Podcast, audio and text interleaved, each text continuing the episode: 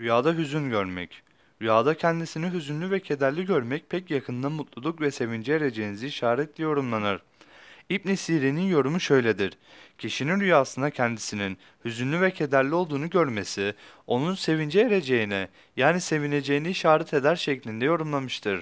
Hani derler ya, rüya tersine yorumlanır. İşte bu da ona benziyor. Cabir-i-Mari bir de aynı şekilde yorumlamış ve demiştir ki, bu hüzün rüyasını gören kişi, eğer dindar biri ise kavuşacağı sevinç ve ferahlık daha da büyük olur, sevinç üstüne sevinç gibi olur demektir. Eğer rüya sahibi kişi günahkarlardan bir kişi ise üzülmesine sebep olacak bir durum ortaya çıkar, hüzün ve kederi daha büyük olur şeklinde yorumlamıştır.